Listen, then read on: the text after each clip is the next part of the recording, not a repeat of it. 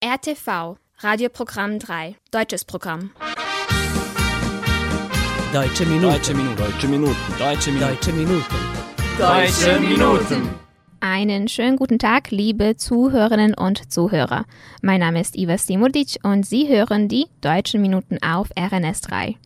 Heute ist der 1. Mai und diese Themen erwarten Sie in der nächsten halben Stunde.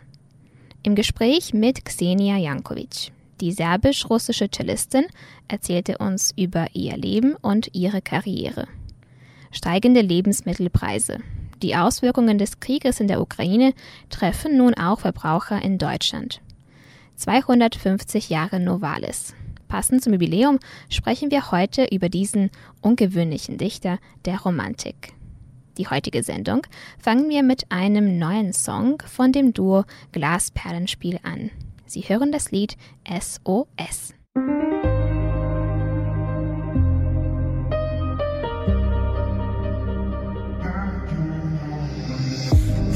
waren so high, jetzt liegen wir am Boden. Viel zu viel Leid, was ist aus uns geworden? Ich hab mich schon tausendmal gefragt, was ich wirklich brauch. Ich will noch an uns glauben, tust du das auch, tust du das auch? Ich schick ein SOS raus in die Nacht. Halt mich bitte fest, weil ich's nicht pack. So dass weiß, dass ich nicht allein bin, nicht allein bin. Sag mir nur, wir kriegen das hin.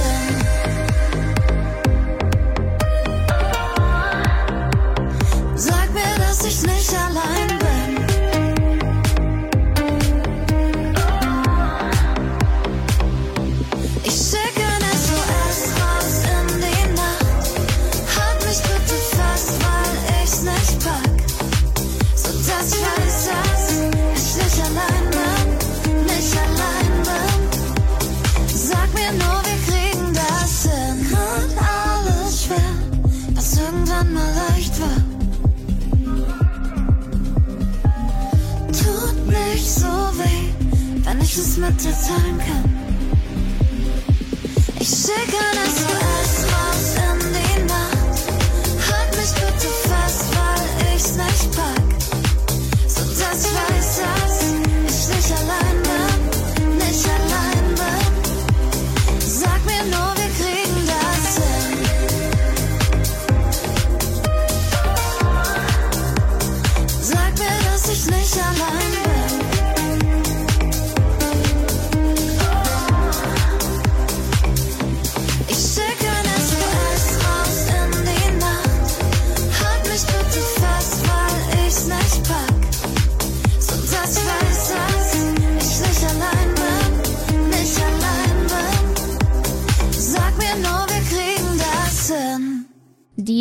Die Cellistin Xenia Jankovic trat Anfang April zusammen mit dem Novi Sada Kammerorchester Camerata auf.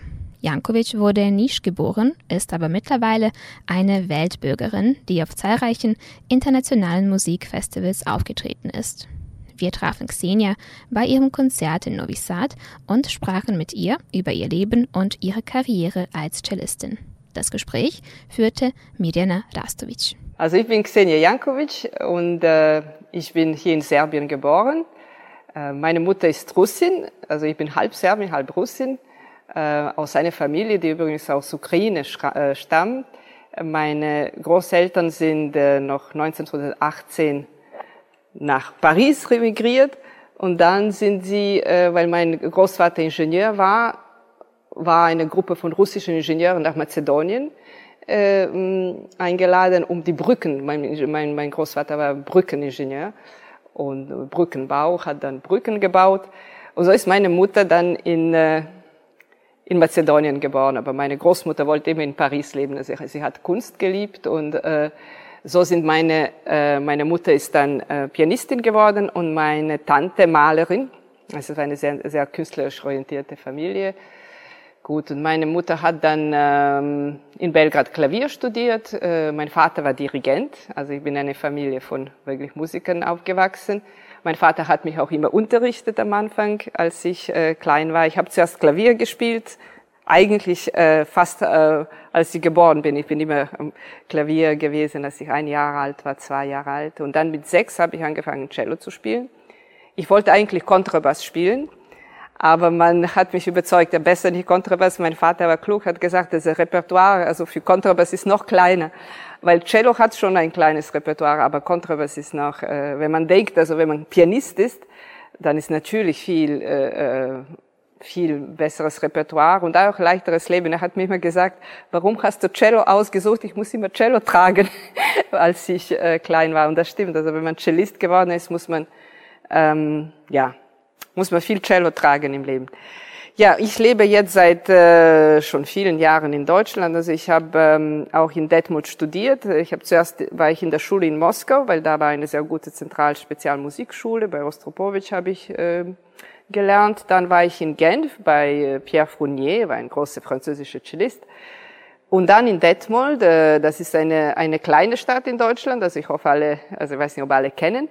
Es ist nicht Dortmund, sondern Detmold ähm, ist südlich von Hannover und eine Stadt, die ein, eine sehr, sehr gute Hochschule hat. Also eine kleine Stadt, fast wie eine Universitätsstadt. Da, da waren immer sehr gut, also Bruno Giurana war der, der ähm, Bratschenprofessor, Nobuko Imai, dann ähm, äh, Varga, äh, Tibor Varga war der, der, der Geigenprofessor Navarra. Karina Georgian war dann äh, nach Navarra und jetzt bin ich, das ist eine sehr, sehr, sehr, sehr gute Universität. Und ähm, da bin ich schon seit mehreren Jahren. Also ich habe äh, eine eigentlich sehr gute Klasse, glaube ich, ähm, die, die viele Wettbewerbe machen und so weiter. Ähm, ich habe ein Klaviertrio. Wir spielen also am meisten, also in Europa, ein bisschen in Amerika, spielen auf ähm, äh, Instrumenten, also historischen Instrumenten.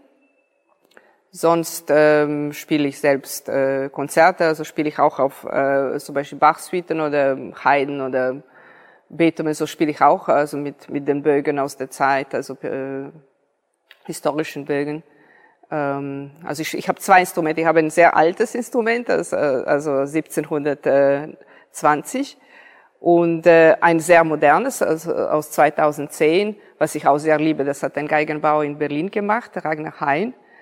Und das ist ein wunderschönes Cello. Also das, äh, das spiele ich auch sehr gerne. Also dann, dann kann ich so wechseln. Manche Stücke, zum Beispiel jetzt habe ich die letzte Aufnahme gemacht. Also das waren Chopin und Frank Sonaten. Und ich dachte, ich sollte sie auf dem alten Instrument spielen. Aber plötzlich äh, klang das wirklich viel besser auf dem modernen. Und dann habe ich das äh, auf dem modernen Instrument gemacht. Ja, und jetzt bin ich in Novi Sad, weil wir eine, äh, ein Konzert und eine CD-Aufnahme machen, also mit den Stücken, also das wird ein Stück von Ivan Jeftic sein. Ivan Jeftic ist auch ein serbischer Komponist, der in Paris äh, gelebt hat, studiert hat. Jetzt lebt er auch zwischen Paris und Be Belgrad. Und das Stück hat er 200, äh, 2014 geschrieben für mich. Äh, und äh, jetzt ähm, freue ich mich sehr, dass, äh, weil dieses Stück kann man auch spielen als Streichquintett oder als Solocello mit, mit Streichorchester.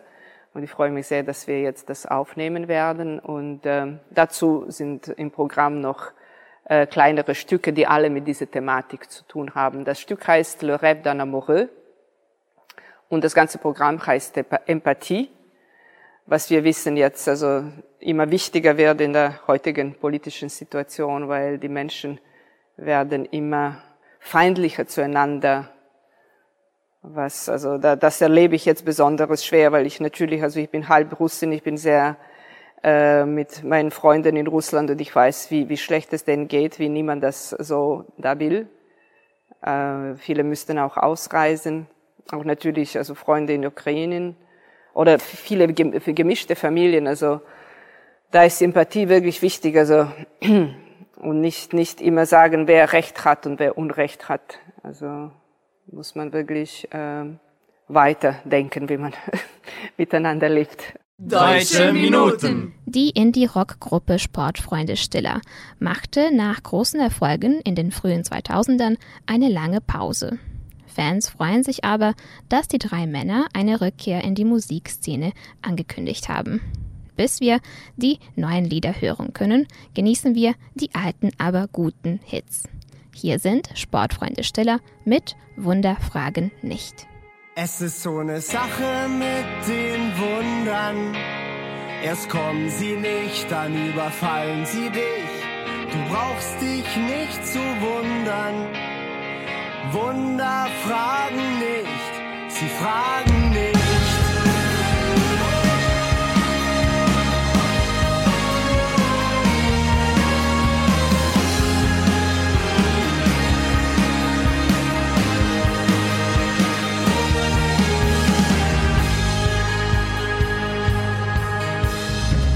Jetzt ist es wieder passiert. Und ich hatte es mir fest vorgenommen, dass ich nie mehr vergesse, dass alles möglich ist und es kann immer sein, sie meinen dich. Es ist so eine Sache mit den Wundern. Erst kommen sie nicht, dann überfallen sie dich brauchst dich nicht zu wundern.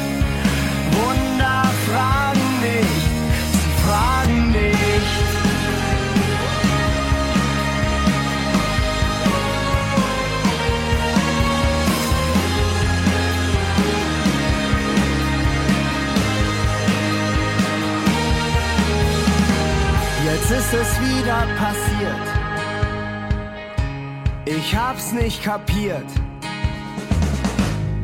wenn schon.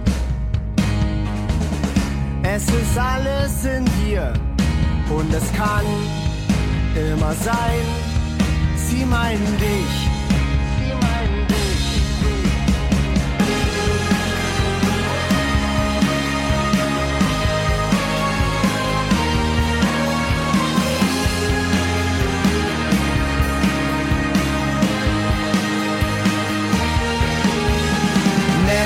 Nenn es platt, nenn es nicht von dieser Welt. Doch wenn sie dich treffen, dann grüße sie freundlich, denn es kann immer sein, sie meinen dich.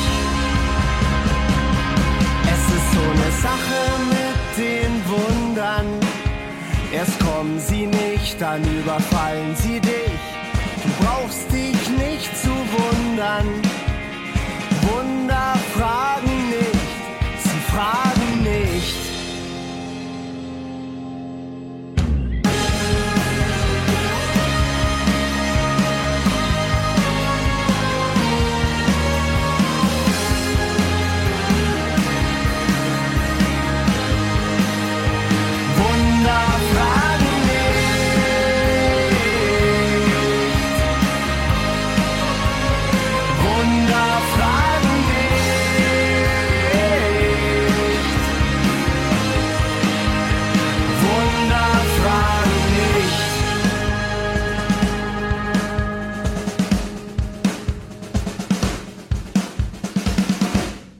Bundesregierung rechnet auch in diesem Jahr mit einer sprunghaft steigenden Inflation. Einige Lebensmittel sind bereits so teuer wie noch nie. Die Preisverhandlungen zwischen Herstellern und dem Handel sind hart, was sich bald in den Supermarktregalen bemerkbar machen könnte. Insgesamt kletterten die Preise für Lebensmittel nach Angaben des Statistischen Bundesamts im März um 6,2 Prozent gegenüber dem Vorjahresmonat und es könnte noch schlimmer kommen. So teilte etwa der weltgrößte Lebensmittelkonzern Nestle mit Marken wie Nespresso, Maggi oder KitKat mit, angesichts anziehender Kosten für Rohstoffe und Logistik die Preise erneut anzuheben. Auch erste Handelsketten wie Aldi gaben die Steigerungen zuletzt bereits an die Kunden weiter. Die steigenden Lebensmittelkosten haben sich bereits auf die Stimmung bei Verbrauchern ausgewirkt, sagt Rolf Birkel von der Gesellschaft für Konsumforschung. Äh, die Verbraucherstimmung hat sich im April spürbar eingetrübt. Alle wichtigen Indikatoren für das Konsumklima gingen deutlich zurück. Und es hat dazu geführt, dass das Konsumklima ein Allzeittief erreicht hat ein Wert, wie wir ihn noch nie gemessen haben, seit wir für Gesamtdeutschland 1991 äh, erheben. Der Indikator ist auf minus 26,5 Punkte abgerutscht. Ja, ein, ein ganz entscheidender Punkt für die trübe Verbraucherstimmung ist die Inflation derzeit, die in erster Linie von den, Verbrauch von den Energiepreisen äh, getrieben wird. Wir haben hier bei Heizöl, Gas, Benzin äh, drastische Preissteigerungen erlebt in den letzten Wochen. Äh, das hat dazu geführt, dass die Inflation derzeit in Deutschland bei über sieben Prozent liegt. Das ist ein Wert so hoch, wie wir ihn seit 40 Jahren nicht hatten. Ähm, das schmälert die Kaufkraft und das zeigt sich besonders auch bei den Einkommenserwartungen, die äh, auf einen Wert abgerutscht sind, den wir zuletzt im Jahr 2003, also vor fast 20 Jahren, zu verzeichnen hatten. Die steigenden Lebensmittelkosten haben die meisten Folgen für Haushalte mit niedrigen Einkommen. Christiane Seidel von der Verbrauchszentrale Bundesverband machte gerade darauf aufmerksam und sprach auch über Schritte, die solchen Verbrauchern helfen könnten. Wir von der Verbraucherzentrale Bundesverband fordern die Abschaffung der Mehrwertsteuer auf Obst und Gemüse und Hülsenfrüchte. Das würde dazu führen, die Auswirkungen der steigenden Lebensmittelpreise im Moment abzufedern und würde vor allem Haushalten mit niedrigem Einkommen hier zugutekommen. Also wir sehen, dass die steigenden Lebensmittelpreise im Moment vor allem Haushalte mit niedrigem Einkommen belasten, weil es sind nicht nur die Preise für die Lebensmittel, die steigen, es steigen eben auch die Kosten für Energie, fürs Heizen. Und das führt bei allen Haushalten, aber vor allem auch bei Haushalten mit niedrigerem Einkommen zu gravierenden Problemen und bereits bestehende Probleme verschärfen sich. Deutsche Minuten. Die Schauspielerin Johanna von Kocian war am Anfang ihrer Karriere in den 50ern und 60ern vor allem als Theater- und Filmschauspielerin bekannt. In den 70ern wagte sie jedoch den Sprung in die Musikszene und das mit großem Erfolg. Als Schlagersängerin hatte sie in diesem Jahrzehnt mehrere Hits. Der Song Das bisschen Haushalt sagt mein Mann erzählt von den Vorstellungen, die Männer über die Arbeit haben, die von einer Hausfrau erwartet werden. Der witzige Text machte das Lied zum Hit. Wir hören Johanna von Kotschian mit Das bisschen Haushalt sagt mein Mann.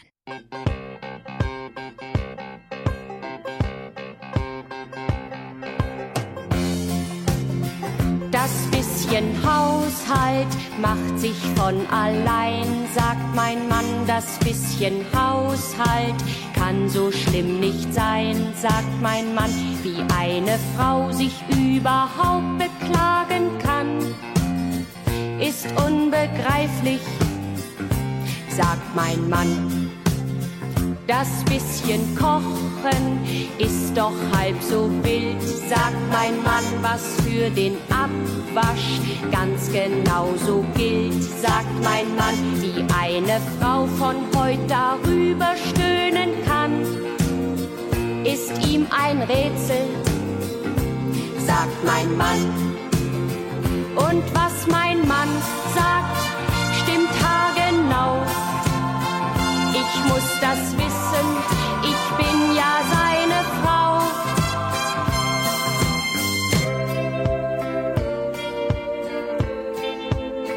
Das bisschen Wäsche ist doch kein Problem, sagt mein Mann, und auch das Bügeln schafft man ganz bequem, sagt mein Mann, wie eine Frau von heute gleich verzweifeln kann ist nicht zu fassen, sagt mein Mann. Und was mein Mann sagt, stimmt haargenau. Ich muss das wissen, ich bin ja seine Frau.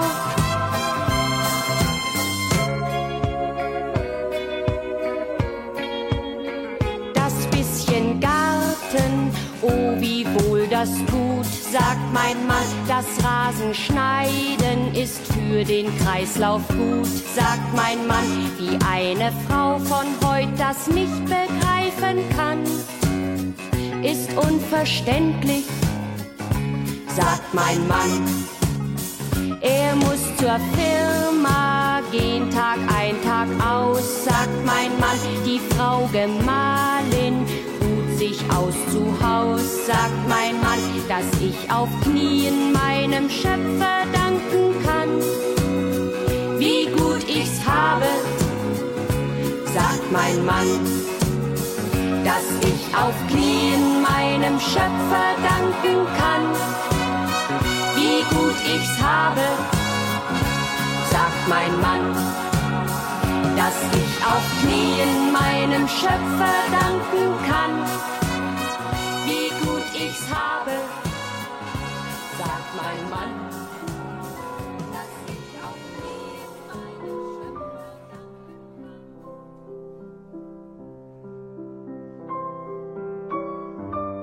250 Jahre seit der Geburt des deutschen Schriftstellers Novalis werden am 2. Mai gefeiert.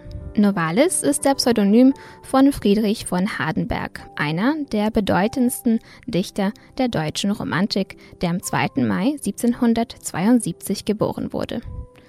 Die Dichter der Romantik interessierten sich für das Mystische, für das Erlebnis der Natur, für Gefühle, Liebe und für Fantasie. All das sieht man in den Werken von Novalis, zum Beispiel im Gedicht Vergiss mein nicht. Vergiss mein nicht, wenn lockere, kühle Erde dies Herz einst deckt, das zärtlich für dich schlug. Denk, dass es dort vollkommener lieben werde, als da für Schwachheit ich's vielleicht voll Fehler trug. In dem Gedicht erkennt man aber auch, dass das Thema des Todes anwesend ist. Dies ist angesichts der Biografie von Novalis keine Überraschung. Der junge Friedrich von Hardenberg stammte aus einer adligen Familie und war ein ausgezeichneter Student. Doch das scheinbar idyllische Leben wurde in seiner Jugend von einer Tragödie geprägt. Die Verlobte von Novalis starb, bevor die beiden heiraten konnten. Der verstorbenen Sophie widmete der Dichter zahlreiche Gedichte, daher überrascht die Verbindung von Liebe und Tod in seinem Werk nicht. Aber er schrieb auch fröhlichere Gedichte über die Liebe. Lasst fern von uns Zanken und Eifersucht sein und nimmer die Stunden mit Grillen entweihen. Dem Schutzgeist der Liebe nur gläubig vertraut, es findet noch jeder gewiss eine Braut. Novalis war kein typischer Dichter seiner Zeit, obwohl er im Kreise der großen Namen wie Goethe und Schiller verkehrte. Er studierte nämlich an der Bergakademie in Freiburg, wo er eine Vielzahl von Disziplinen wie Elektrizität, Medizin, Chemie, Physik, Mathematik, Mineralogie und Naturphilosophie studierte. Später wurde er zum Direktor eines Salzbergwerkes in Sachsen. Auch während dieser Tätigkeit schrieb er vor allem Gedichte, die in den renommiertesten literarischen Zeitschriften veröffentlicht wurden. Wallace schrieb nur einen Roman, den er allerdings nie beendete. Das Fragment Heinrich von Ofterdingen gilt trotzdem als eines der größten Werke der Frühromantik. Der Roman war eigentlich eine Reaktion auf das weitgehend bekanntere Werk Wilhelm Meisters Lehrjahre von Goethe. Novalis gefiel der Roman nämlich nicht und er wollte seine eigene Vorstellung von einem Bildungsweg verdichten. Novalis hatte ein kurzes Leben. Er starb im Alter von 28 Jahren. Man vermutet, dass Tuberkulose der Grund war.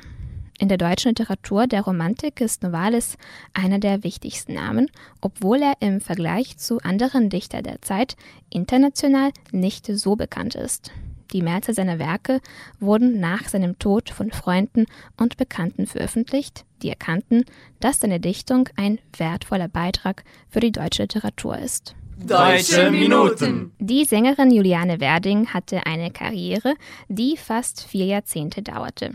In den 70ern machte sie ihren Anfang als Schlagersängerin und sie zog sich 2008 aus der Musikindustrie zurück. Sie hinterließ eine umfangreiche Zahl von Alben und Liedern und gehört immer noch zu den bekanntesten Namen der Schlagerszene der 70er und 80er. Wir hören heute ihren Song Sonne auf der Haut.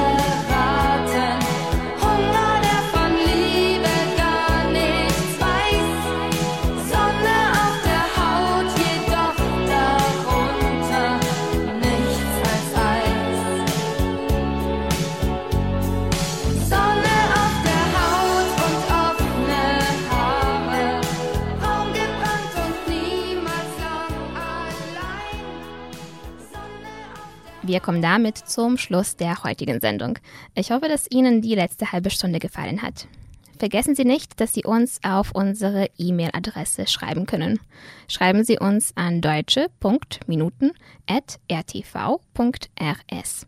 Sie können unsere Sendung auch auf der Webseite von RTV hören, auf media.rtv.rs oder auf der App von RTV unter der Rubrik Odloženo slušanje. Diese Sendung wurde von RTV realisiert und von Inokons produziert. Chefredakteur der Sendung Wojn Popovic. Betreuerin der Sendung Heiner Kabude. Beteiligt an der Vorbereitung der Sendung Damian Schasch. Im Namen aller Mitarbeiter verabschiedet sich von Ihnen Iva Simurdic.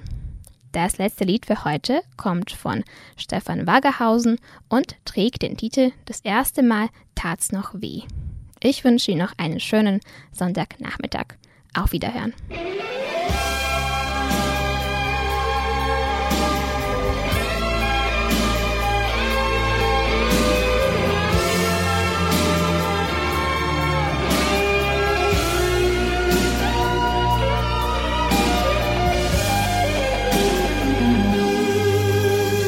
Ich hab zwischen uns so viel begraben weiß noch, wo die Gräber stehen.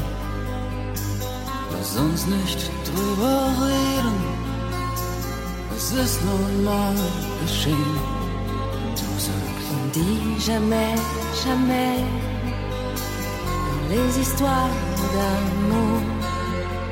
Und mit deinen französischen Tracks, da kriegst du mich wieder rum. Tut's noch weh. Als warten wir nicht mehr so sehr. Und heute weiß ich daran, stimmt nicht mehr.